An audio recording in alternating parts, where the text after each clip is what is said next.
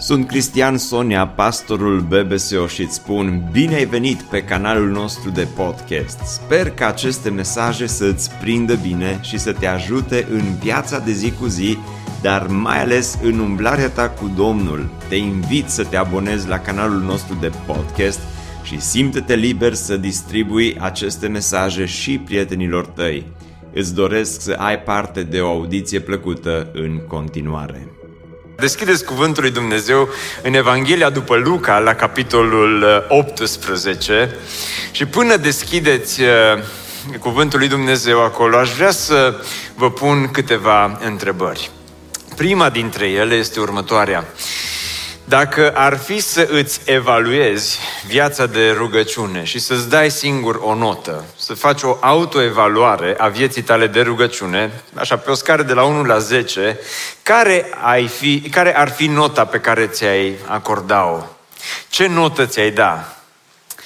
Uh, sau uh, mai am uh, încă o întrebare. Nu doar cum evaluezi viața ta de rugăciune, dar cât de des te rogi cât de des te rogi? O dată pe săptămână sau o dată pe lună sau din când în când așa când treci prin greutăți și îți aduci aminte că ar trebui să te rogi? Sau o altă întrebare, de câte ori ai început să te rogi pentru un anume lucru, pentru ceva specific, iar apoi la urmă te-ai dat bătut?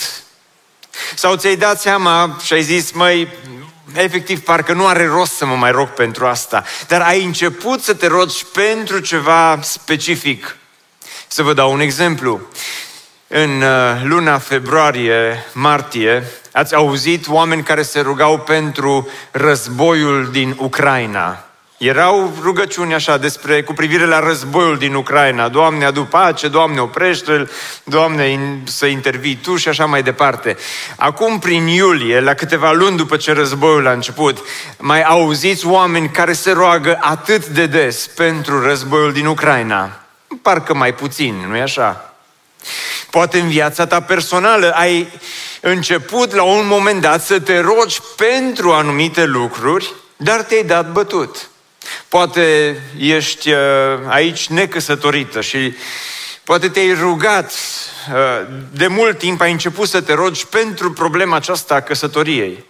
Dar când ai văzut cât de bleși sunt unii băieți din jurul tău, ai zis, nici mai are rost să mă rog pentru asta și te-ai dat bătută cu privire la, la asta. Unii dintre băieții care sunt aici, acum v-ați uitat la mine urât, dar Domnul să vă cerceteze și să asculte rugăciunile. Dar uh, poate sunt uh, alte probleme pentru mântuirea unora și de ani de zile uh, te-ai rugat pentru mântuirea copiilor sau poate a părinților sau poate a unui prieten drag și când ai văzut că lucrurile nu se întâmplă, te-ai dat bătut și nu te-ai dat bătut doar în ceea ce privește um, acel motiv specific de rugăciune, poate pentru vindecare sau pentru altceva, dar te-ai dat bătut în ceea ce privește această disciplină spirituală a rugăciunii. Acum, Domnul Isus știa că există riscul acesta să ne rugăm și să ne oprim. Știa că există riscul acesta să ne rugăm doar din când în când și să nu ne rugăm des. Știa că există riscul acesta al descurajării când vine vorba de rugăciune, descurajat de rugăciune. De aceea, la un moment dat, în Evanghelia după Luca, la capitolul 18, Domnul Isus spune o învățătură și o pildă cu privire la rugăciune și la perseverența în rugăciune. Să citim cuvântul lui Dumnezeu din Evanghelia după Luca, la capitolul 18. E foarte frumoasă și foarte interesantă pilda aceasta. Fiți, fiți atenți dacă ai Biblia, Eh, te încurajez să o deschizi, poate chiar și pe telefon, să urmărești împreună cu mine, că e altfel când poți și tu să urmărești și să citești eh, cuvântul lui Dumnezeu. Iisus le-a spus o pildă ca să le arate că trebuie să se roage necurmat și să nu se lase. Observați? Oameni care s-au dat bătuți în rugăciune, oameni care s-au lăsat de rugăciune, oameni care s-au descurajat. De aceea scopul acestei pilde este să te rogi și să nu te lași. El le-a zis, într-o cetate era un judecător care de Dumnezeu nu se temea și de oameni nu se rușina. În cetatea aceea era și o văduvă care venea des la el și zicea, fă dreptate în cearta cu părâșul meu. Multă vreme n-a vrut să-i facă dreptate, dar în urmă și-a zis, măcar că de Dumnezeu nu mă tem și de oameni nu mă rușinez. Totuși, pentru că văduva aceasta mă tot necăjește, îi voi face dreptate ca să nu tot vină să-mi bată capul. Cu alte cuvinte, să scap odată de ea. Domnul a adăugat, auziți ce zice judecătorul nedrept? Auziți? Și Dumnezeu nu va face dreptate aleșilor lui, care strigă zi și noapte către el, măcar că zăbovește față de ei. Vă spun că le va face dreptate în curând, dar când va veni Fiul omului, va găsi El oare credință pe pământ? Haideți să ne rugăm. Doamne, recunoaștem că de atâtea ori ne-am descurajat în ce privește viața spirituală. Doamne, recunoaștem că de atâtea ori ne-am descurajat în ce privește relația cu Tine. Doamne, de atâtea ori ne-am dat bătuți pur și simplu. De atâtea ori rugăciunile care am avut impresia că sunt neascultate ne-au împietrit inima și poate că astăzi aici sau poate online sunt prieteni care uh, uh, sunt împreună cu noi și unii sunt atât de descurajați. Unii s-au dat bătuți de mult timp în ce privește rugăciunea. Alții, Doamne, sunt cu o credință atât de plăpândă și de firavă, încât e gata-gata să se stingă. Doamne, te rog astăzi să ne aduci o mare încurajare prin cuvântul Tău. Te rog să ne, ad- să ne readuci pe fiecare dintre noi în acea comuniune dulce și curată împreună cu Tine. Doamne, am vrea să descoperim astăzi inima Ta de tată bun și inima ta de tată plin de dreptate, dar și plin de milă și de har și de adevăr. Te rog, ajută-ne și deschide ochii noștri. Amin. Hristos spune această pildă. Scopul era să încurajeze pe ucenici, să încurajeze pe cei care îl ascultau, să nu se dea bătuți în ceea ce privește rugăciunea. Și ascultă-mă, dacă astăzi ți-ai autoevaluat viața de rugăciune și ți-ai dat așa o notă nu foarte bună, să nu fii descurajat. Uh, în săptămânile care urmează putem să putem să mai dăm câteva așa examene, zic eu, în ce privește rugăciunea și putem să, să ne creștem nota fiecare dintre noi. Putem să mergem la mărire, știți? Unii dintre voi știți. Dar uh, Isus le spune pilda aceasta despre judecătorul nedrept. Acum, în secolul 21, când citim o pildă despre ceea ce s-a întâmplat în urmă cu 2000 de ani, ne putem imagina că întâmplarea aceasta are loc undeva în Orientul îndepărtat, poate așa, în, într-un loc oarecum pustiu și uh, ne imaginăm un om, un judecător uh, ușor înapoiat, plictisit, care stătea într-un loc sărăcăcios, poate avea o chestie din asta improvizată, un fel de cort care avea patru bețe și o prelată deasupra și stătea la o masă din aceasta uh, de lemn în, în, în căldura zilei și n-avea chef de nimic și din când în când se mai oprea câte o persoană pe la el și uh, încerca să mai rezolve câte o problemă, dar este o imagine falsă. Ca să înțelegem învățătura acestei pilde, este important să înțelegem contextul în care Hristos rostește această pildă. Pentru că judecătorul acesta, într-o cetate, zice Domnul Isus, observați cuvântul cetate, era un oraș, nu era un sat, nu era un loc din acesta pustiu, nu era uh, ceva suburbie din aceasta sărăcăcioasă a unui oraș mare, era o cetate Și în orașele mari, în vremea Domnului Isus, judecătorii erau oameni importanți. De fapt, judecătorii aveau un rol extrem de important, erau oameni de temut, erau oameni uh, importanți în uh, vremea Domnului Isus.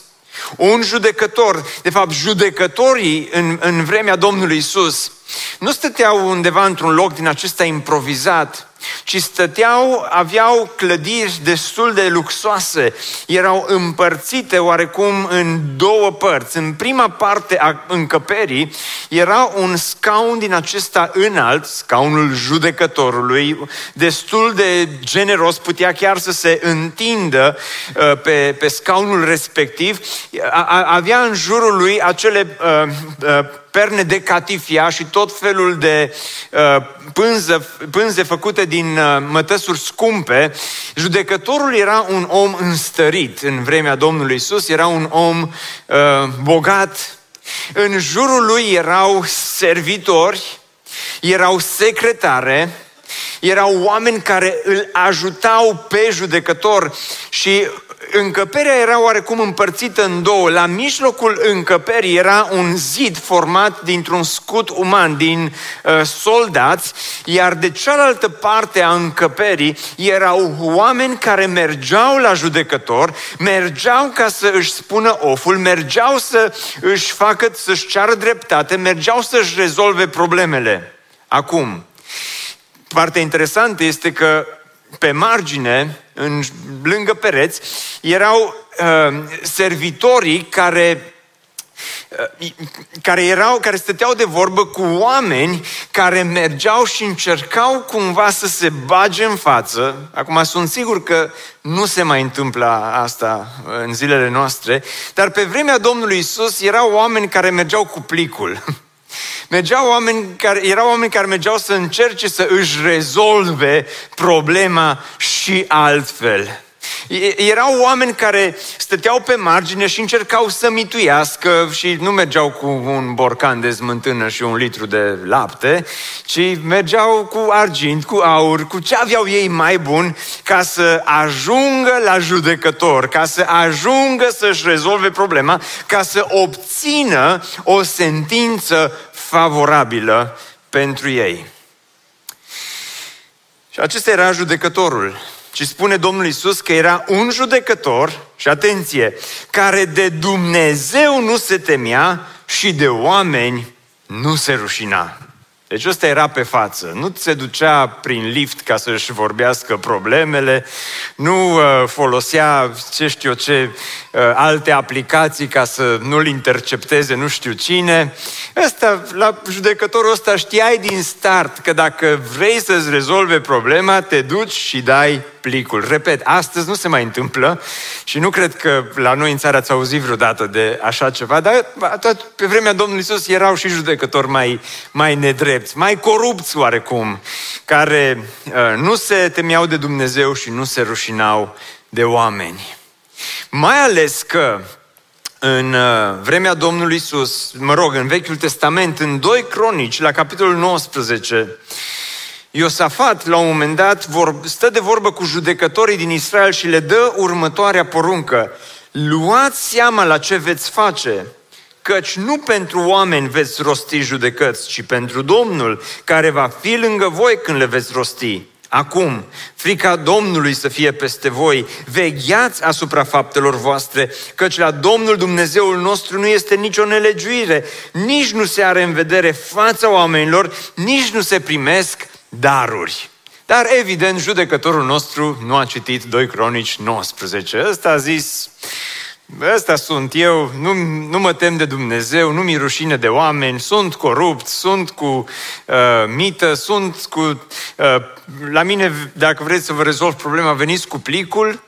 Și ăsta e judecătorul și oamenii erau șocați. Cum spune Domnul Iisus o astfel de pildă? Mai ales despre rugăciune, auzi, că te-ai așteptat să spună ceva mai frumos, că s-a dus cineva la biserică, s-a rugat, a fost foarte bine, Dumnezeu a ascultat rugăciunea.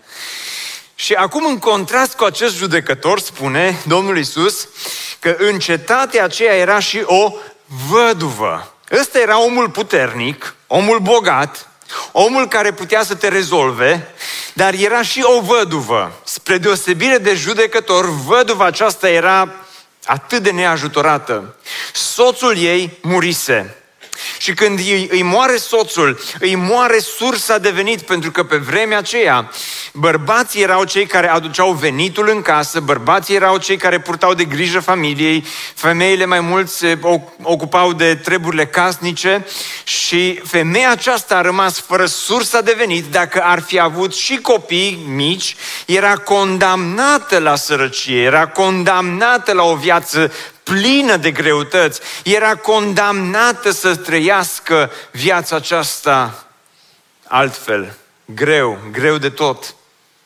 De aceea Iacov spune că religia adevărată este să îi cercetăm pe orfani și pe văduve în necazurile lor. De aceea Domnul Isus le folosește pe aceste femei ca exemplu, ca să ridice oarecum statutul lor social, dar femeia aceasta era neajutorată, era, trecea printr-o greutate extrem de mare, își pierduse soțul și uh, nu doar că își pierduse soțul, dar acum cineva îi făcea o nedreptate. Și vrea să-și facă dreptate. Și venea înainte acestui judecător, și Biblia spune că venea des înaintea lui și multă vreme n-a vrut să-i facă dreptate. Dar în urmă și-a zis, măcar că de Dumnezeu nu mă tem și de oameni nu mă rușinez, totuși, pentru că văduva aceasta mă tot necăjește. Iar vine asta. Doamne, de astăzi oare ce mai trebuie? Dar nu i-am zis odată, dar nu a priceput, dar nu a înțeles, dar mă, femeia asta e așa de încăpățânată. Îi voi face dreptate, zice, ca să nu tot vină să-mi bată capul. Și oamenii acum, audiența Domnului Isus, când au auzit pilda aceasta, erau șocați la maxim. Erau pur și simplu șocați de pilda aceasta, pentru că Domnul Isus folosește pilda unui judecător nedrept și a unei văduve ca să-ți vorbească de, despre viața de rugăciune, că trebuie să te rogi și să nu te lași. Dar Domnul Isus îl pune în contrast pe acest judecător, nu doar cu această văduvă, ci îl pune în contrast pe acest judecător nedrept cu Dumnezeu, dreptul judecător. Dumnezeu care nu este corupt, Dumnezeu care nu primește mită, Dumnezeu la care nu trebuie să mergi cu plicul, Dumnezeu care nu este doar dreptul judecător, dar îți este și tată. Face acest contrast între acest judecător nedrept și judecătorul drept, între Dumnezeu și învățăm din pilda aceasta și învățăm din lecția aceasta câteva principii care ne pot ajuta să nu ne dăm bătuți atunci când suntem descurajați în ce privește viața de rugăciune. Hai să fim sinceri astăzi. Adevărul este că și eu, și tu, la un moment dat am trecut prin situații în viață când poate te-ai rugat și răspunsul nu doar că a întârziat, dar nici măcar n-a venit.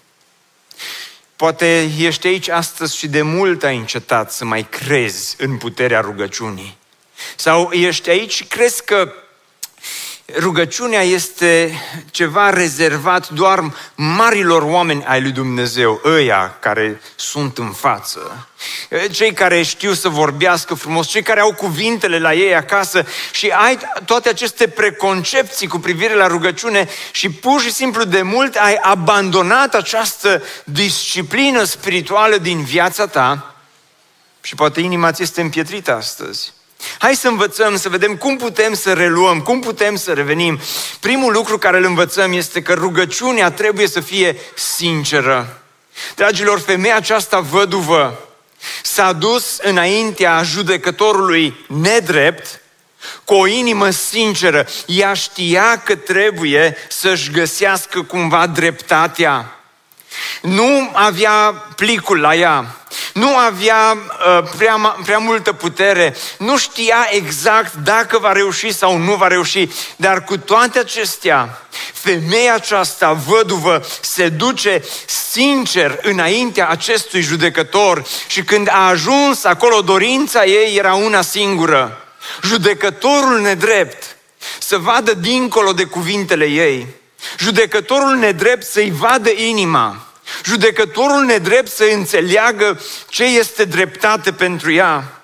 Judecătorul nedrept să se aplece cumva înspre inima ei sinceră. Și nu cred că s-a dus înainte acestui judecător așa foarte sec și a zis, Domn judecător, vă rog frumos să-mi faceți și mie dreptate. Și cred că atunci când a ajuns înainte acestui om, nedrept de altfel, a lăsat ca omul acesta să-i vadă sinceritatea inimii, situația în care este, starea în care se găsește. Dragilor, când venim în rugăciune înaintea lui Dumnezeu, este important să venim cu o inimă sinceră. Și inimă sinceră nu înseamnă că întotdeauna o să plângi, deși ea cred că mergea plângând.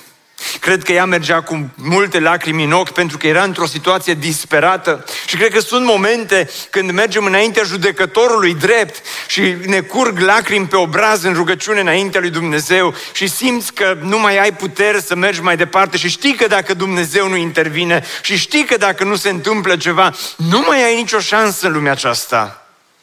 Dar nu întotdeauna nu înseamnă că întotdeauna trebuie să uh, lași ca emoțiile emoțiile să, să, sau să-ți falsifici emoțiile în rugăciune. Nu, nu trebuie întotdeauna să mergi înainte lui Dumnezeu cu o voce din aceasta plângăcioasă sau cuvinte din acestea plângăcioase. Important este să te duci sincer înainte lui Dumnezeu. John Bunyan spunea în felul următor, în secolul 17, în rugăciune, zicea el, este mai bine să ai inima, să ai inimă fără cuvinte decât cuvinte fără inimă. Are sens, nu? În rugăciune este mai bine să ai, spunea el, inimă fără cuvinte decât cuvinte fără inimă. Și adevărul este că unii dintre cei care suntem aici sau sunteți online astăzi, nu e așa că ai încetat să te rogi pentru că ai simțit că nu mai ai chef să te rogi. Pentru că poate ți s-a împietrit pur și simplu inima. Ai încetat să te rogi pentru că te-ai rugat și când ai văzut că Dumnezeu nu-ți oferă răspuns la rugăciune, ai zis, nu funcționează. Și ai spus, băi, d- dacă eu nu sunt ca și ăia, care atunci când se roagă plâng, care atunci când se roagă simt ceva, eu nu simt nimic, nici nu are rost să mă rog dacă nu simt nimic. Important este să ai inima sinceră și te încurajez astăzi să vii înaintea lui Dumnezeu așa cum ești. Dacă n-ai chef să te rogi, roagă-te și spune, Doamne, Astăzi n-am chef să mă rog. Primește inima mea sinceră, dar n-am, nu simt că ar trebui să mă rog. Și și femeia aceasta, la un moment dat, mă întreb, că s-a dus de câteva ori până și-o rezolva problema. Nu, n-a rezolvat-o din prima. Și mă întreb eu, de fiecare dată când s-a trezit dimineața a zis, yes, ce bine că astăzi iarăși mă duc la tipul ăsta e foarte fain de treabă, abia aștept să-l văd, abia așteaptă să, să mă vadă, așa. Am un sentiment de bucurie și credeți că s-a dus la el așa praise and worship cu uh, multă, multă bucurie și uh, sărind în sus de bucurie? Nu, s-a dus de multe ori cu inima strânsă, s-a dus de multe ori fără niciun chef să meargă, dar s-a dus înaintea acestui judecător și s-a dus acolo cu inima sinceră, de aceea vino astăzi Uneori simți că inima ți este bună, alteori simți că nu, pur și simplu nu poți să te rogi. Uneori simți bucurie, alteori simți tristețe, alteori simți împietrire. Nu contează. Vino înaintea lui Dumnezeu în rugăciune, așa cum ești. Făți un obicei din asta, dar Cristi, dar sunt așa de împietrit, roagă-te și dacă ești împietrit. Dar sunt așa de tristă, roagă-te și dacă ești tristă. Sunt așa de apăsat, roagă-te și dacă ești apăsat. Necazul meu este atât de mare, roagă-te și dacă necazul tău este mare. Una dintre, unul dintre versetele foarte instagramabile din Biblie este în Ieremia 29, 11 și 12, unde spune căci eu știu gândurile pe care le am cu privire la voi, gânduri de pace și nu de nenorocire, ca să vă dau un viitor și o nădejde. Și toată biserica să spună, ok, simt că pe jumătate dintre voi v-am pierdut, mai repet o dată versetul acesta, facem o pauză în mijlocul predicii, ok? Uh, și uh, mai repet încă o dată, voi să fiți atenți, Că după aia mai urmează un verset. Căci eu știu gândurile pe care le am cu privire la voi, zice Domnul. Gânduri de pace și nu de nenorocire ca să vă dau un viitor și o nădejde. Și toată biserica să spună Amin. Acum, mulțumesc, m-ați încurajat cu acest amin. Uh, și, și dacă n-ați avut chef să-l spuneți și l-ați spus, tot apreciez. Dar uh, ce vreau să, să spun cu asta, ați, ați auzit versetul acesta înainte. L-ați văzut așa scris uh, în diverse locuri. Așa că e un, unul dintre cele mai faine versete din Biblie. Și de multe ori luăm doar acest verset, versetul 11 din Ieremia 29, dar nu luăm și versetul 12. Pentru că în versetul 12 tot Dumnezeu spune, mă veți căuta și mă veți găsi dacă mă veți căuta din toată inima. Dragilor, 11 vorbește despre suveranitatea lui Dumnezeu. Știu gândurile, gânduri de pace, nu de nenorocire, dar nu se oprește acolo. În 12 urmează responsabilitatea omului. Și astea două merg mână în mână, suveranitatea lui Dumnezeu și responsabilitatea omului. Și responsabilitatea noastră este mă veți căuta, zice Dumnezeu, și mă veți găsi dacă mă veți căuta cum? Din toată inima. Adevărul este, hai să fim sinceri astăzi cu noi, că l-am căutat și nu l-am căutat pe Dumnezeu. Adevărul este că ba l-am căutat cu inima, ba l-am căutat așa mai superficial. Adevărul este că atunci când viața este bună și frumoasă și toate ne merg bine, parcă e tot mai greu să-L cauți pe Dumnezeu atunci când n-ai nevoie de El, că e doar o responsabilitate în plus și nimic altceva. Și adevărul este că inima se poate răci, inima se poate împietri. Una dintre cele mai frumoase rugăciuni este rugăciunea lui Augustin care spune Doamne, ajută inimii mele să te dorească, dorindu-te să te caute, căutându-te să te găsească, găsindu-te să te iubească și iubindu-te să încetezi a mai păcătui. Ce frumos! Doamne, zice Augustin, ajută inimii mele să te dorească, dorindu-te să te caute, căutându-te să te găsească, găsindu-te să te iubească, iubindu-te să încetezi a mai păcătui. Nu întotdeauna inima noastră îl dorește pe Dumnezeu cum dorește un cerb izvoarele de apă. Dar și atunci când nu-l dorești, tu te sincer înaintea lui Dumnezeu. Tu te să-l cauți, căutându-l îl vei găsi, găsindu-l îl vei iubi, iubindu-l vei înceta să mai păcătuiești. Du-te înaintea lui Dumnezeu, pentru că El este dreptul judecător. Du-te înaintea Lui cu viața ta, așa cum ești, și caută-L din toată inima în rugăciune. Pentru că doar așa poți să experimentezi acea comuniune dulce. Nu comunicare, comuniune cu Dumnezeu. Doar așa poți să înveți să descoperi inima lui Dumnezeu. Doar așa poți să înveți să descoperi planul pe care Dumnezeu îl are pentru tine și pentru viața ta. Deci, primul lucru care îl învățăm din această pildă este că rugăciunea trebuie să fie sinceră. Dacă n-ai chef să te rogi, roagă-te. Al doilea lucru spune că în cetatea aceea era și o văduvă care venea des la el. Venea la el des. Acum vă întreb eu pe voi ce înseamnă des. Oare, oare ce înseamnă des? De câte ori pe săptămână mergea? Ce ziceți? Hmm, poate o, o dată pe săptămână și o să zici, măi, era dacă mergeau o dată pe săptămână, că era un om important, acum nu puteai merge în fiecare zi, era destul de des. Sau unii vezi zice, poate o dată pe lună, dar nu e așa că atunci când ai o problemă care te arde, atunci când ai o nedreptate care ți se întâmplă, suficient de des nu este nici măcar să te duci la dreptul judecător o dată pe zi, ci ai vrea poate de două, de trei ori pe zi să, să te duci și să stai acolo până ți se rezolvă problema. Ideea este că femeia aceasta mergea înaintea judecătorului acestuia des. Tocmai de aceea am pus titlul acestui mesaj, roagă-te des.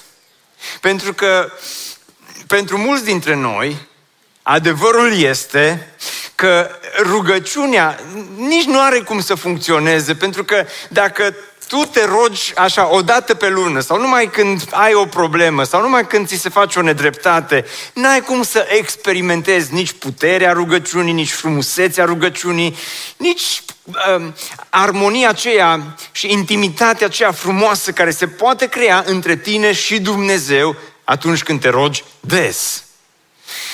Uh, imaginați-vă împreună cu mine dacă o echipă de fotbal s-ar antrena uh, o dată pe lună, ar fi des, și apoi ar merge să joace la campionatul mondial. Vezi zice, oricum echipa României cam așa pare că o dată pe lună și apoi merge să joace. Dar, dar ar fi suficient, ai zice, felicitări, foarte bine, acum oamenii aceștia sunt pregătiți ca să meargă și să câștige campionatul. Dar observați că de multe ori cădem în această capcană și ne rugăm foarte rar, doar când avem nevoie, dar așteptăm ca Dumnezeu să ne aplaude și așteptăm să fim acei campioni ai rugăciunii. Te rogi o dată pe lună sau o dată la două luni sau când ai tu, uh, așa, simți tu nevoia să te rogi, când ai o problemă te rogi mai des, dar în rest, tu nu te rogi. Tu lași rugăciunea deoparte, dar îți dorești să devii un mare om al rugăciunii sau îți dorești să fii o mare femeie a rugăciunii. Domnul Isus spune pilda aceasta tocmai pentru că oamenii se dădeau bătuți în privința rugăciunii, fiindcă nu se rugau des, ci pur și simplu ei cumva se rugau odată și așteptau să fie suficient. Dar nu degeaba spune Domnul Isus, Dumnezeu nu va face dreptate aleșilor lui care strigă zi și noapte. Mulțumesc!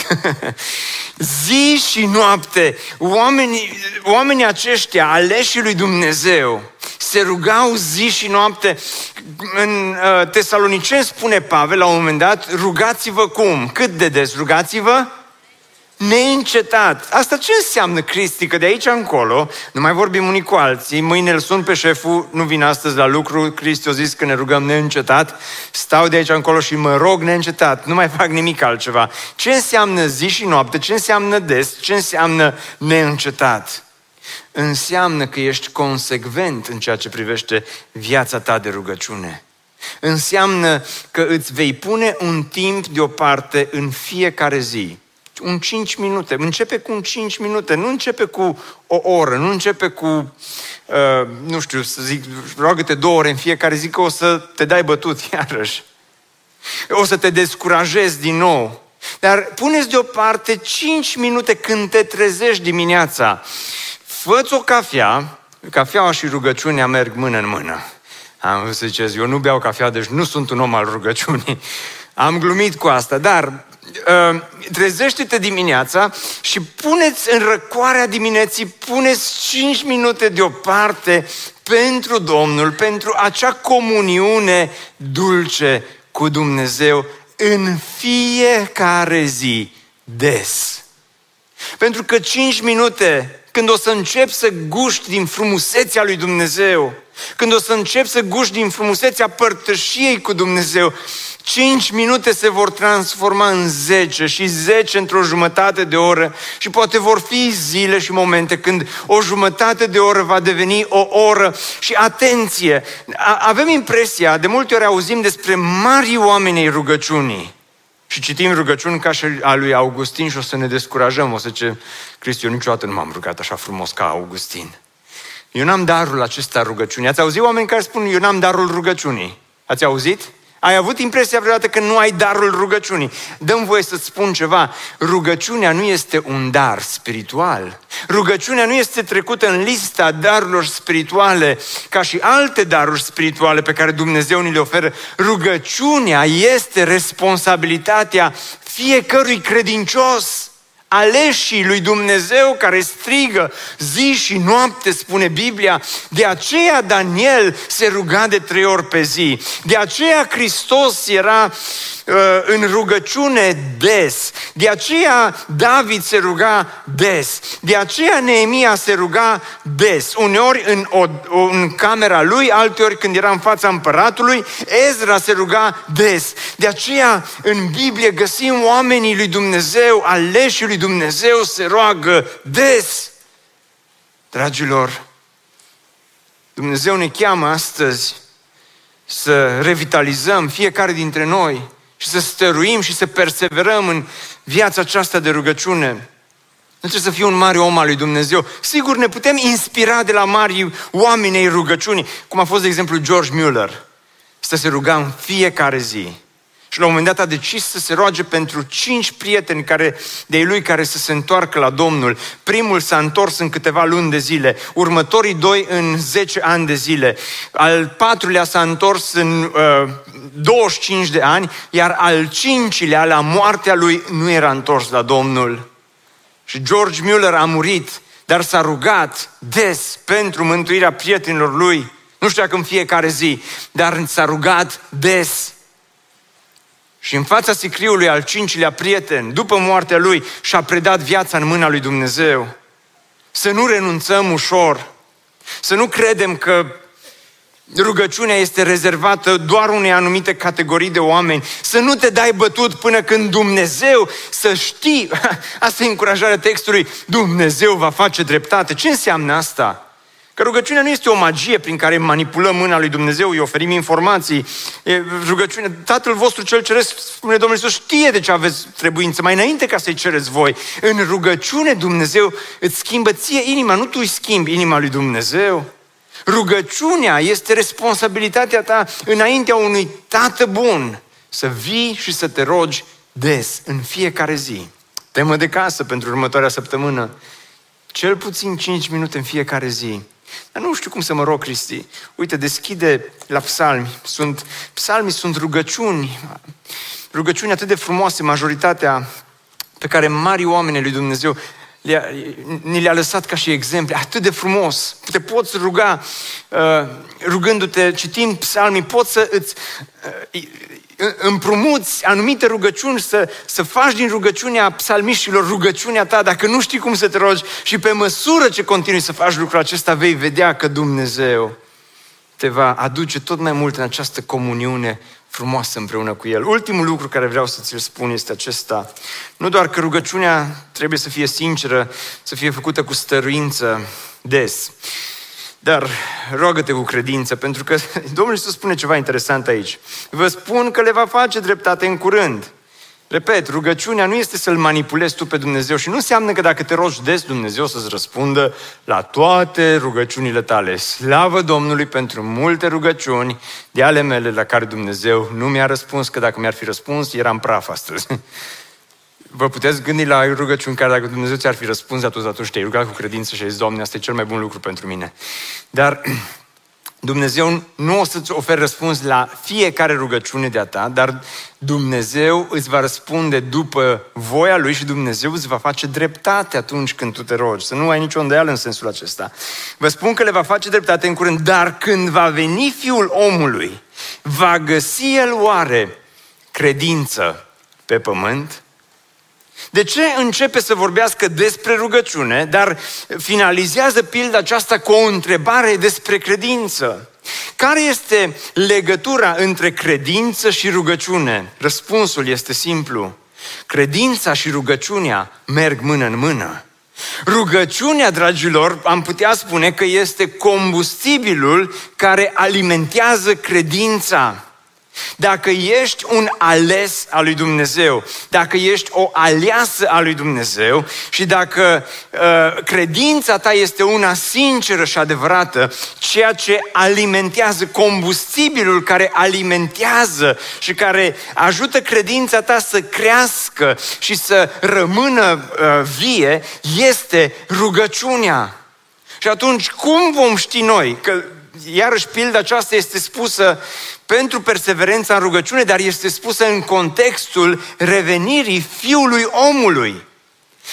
Săptămâna trecută, fratele Pădure a predicat despre a doua venire a lui Hristos, dar întrebarea este cum vom ști că astăzi în secolul 21, când venirea lui Hristos se apropie tot mai mult, mai există credință pe pământ. Unul dintre semnele credinței este că oamenii continuă să se roage des. Un semn al credinței este că biserica persistă și perseverează în rugăciune un semn al credinței. Nu este doar că venim la biserică, un semn al credinței nu este doar că ascultăm predici, un semn al credinței, combustibilul care alimentează credința, este că oamenii aleși lui Dumnezeu rămân într-un fel oameni ai rugăciunii. Înțelegeți cât de importantă este rugăciunea? Înțelegi că rugăciunea, fără rugăciune, credința ta se diminuează până în punctul în care uneori ai impresia că se stinge. Și dragilor, vă mai spun ceva.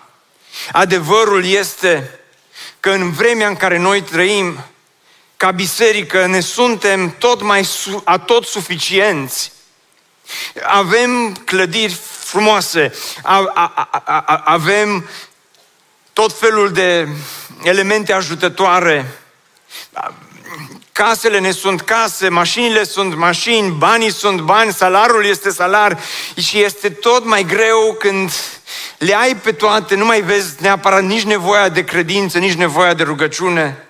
Poate nu degeaba Domnul Isus ne oferă exemplu acesta unei văduve, femeie săracă, o femeie care era dependentă de sentința acestui judecător, viața ei era în joc și viața copiilor ei era în joc și de aceea femeia aceasta a fost consecventă, de aceea s-a dus des, de aceea își dorea dreptate, de aceea a perseverat în a merge în fiecare zi. N-a avut chef, dar s-a dus. N-a simțit că mai trebuie să meargă, dar cu toate acestea s-a dus. Știți care e baiul cu biserica de astăzi? Nu mai simțim nevoia nevoia să ne ducem înaintea judecătorului, că multe le putem noi rezolva singuri, fără rugăciune. Putem rezolva și predica fără rugăciune, putem rezolva și cântarea fără rugăciune, putem rezolva și cum să facem biserica fără rugăciune și fără credință multă. Ajungem să devenim și să ne transformăm noi ca biserică într-un fel de organizație de business unde Prieteni dragi, toate le putem rezolva și, și, și fără ajutorul lui Dumnezeu. În Africa, probabil că oamenii se roagă mai mult, pot să meargă acolo, că aici ne descurcăm noi cu ele. Nu aveți impresia asta de atâtea ori. Și știți cum le rezolvăm? Că dăm cu ele de pământ de atâtea ori. Și atunci, când rugăciunea nu mai ai combustibil, credința, când nu mai ai combustibilul acesta al rugăciunii, credința, de atâtea ori te întreb, mă, de ce credința mea e așa de slabă? Cât de des te-ai rugat? Ce notă ți-ai dat? Cum îți autoevaluezi viața de rugăciune? Va găsi credință pe pământ, va găsi Dumnezeu oameni ai rugăciunii. Atunci când se va întoarce, întrebarea nu este dacă va găsi oameni ai rugăciunii, întrebarea este dacă te va găsi pe tine ca fiind un bărbat al rugăciunii, dacă te va găsi pe tine ca fiind o femeie a rugăciunii, pe tine ca un băiat al rugăciunii, pe tine ca și o, uh, o fată, o tânără a rugăciunii. Asta este întrebarea. Pentru că cel mai ușor este să zici, nu funcționează, nu merge. Și Domnul Iisus spune, ba da, funcționează. Rugăciunea funcționează, roagă-te des. Și când simți și când nu simți. Și când e bine și când e rău, roagă-te des. Pentru că atunci când va veni Fiul omului, dacă tu reușești să stai în acea comuniune dulce a părtășiei cu Dumnezeu, ca și în Psalmul 55, dați-mi voie să închei citindu-vă câteva versete. Seara, dimineața și la miaz, oftez și gem, des, spune psalmistul, Observați cât de des se roagă. Se, se roagă seara, dimineața, la miaz, oftez și gem.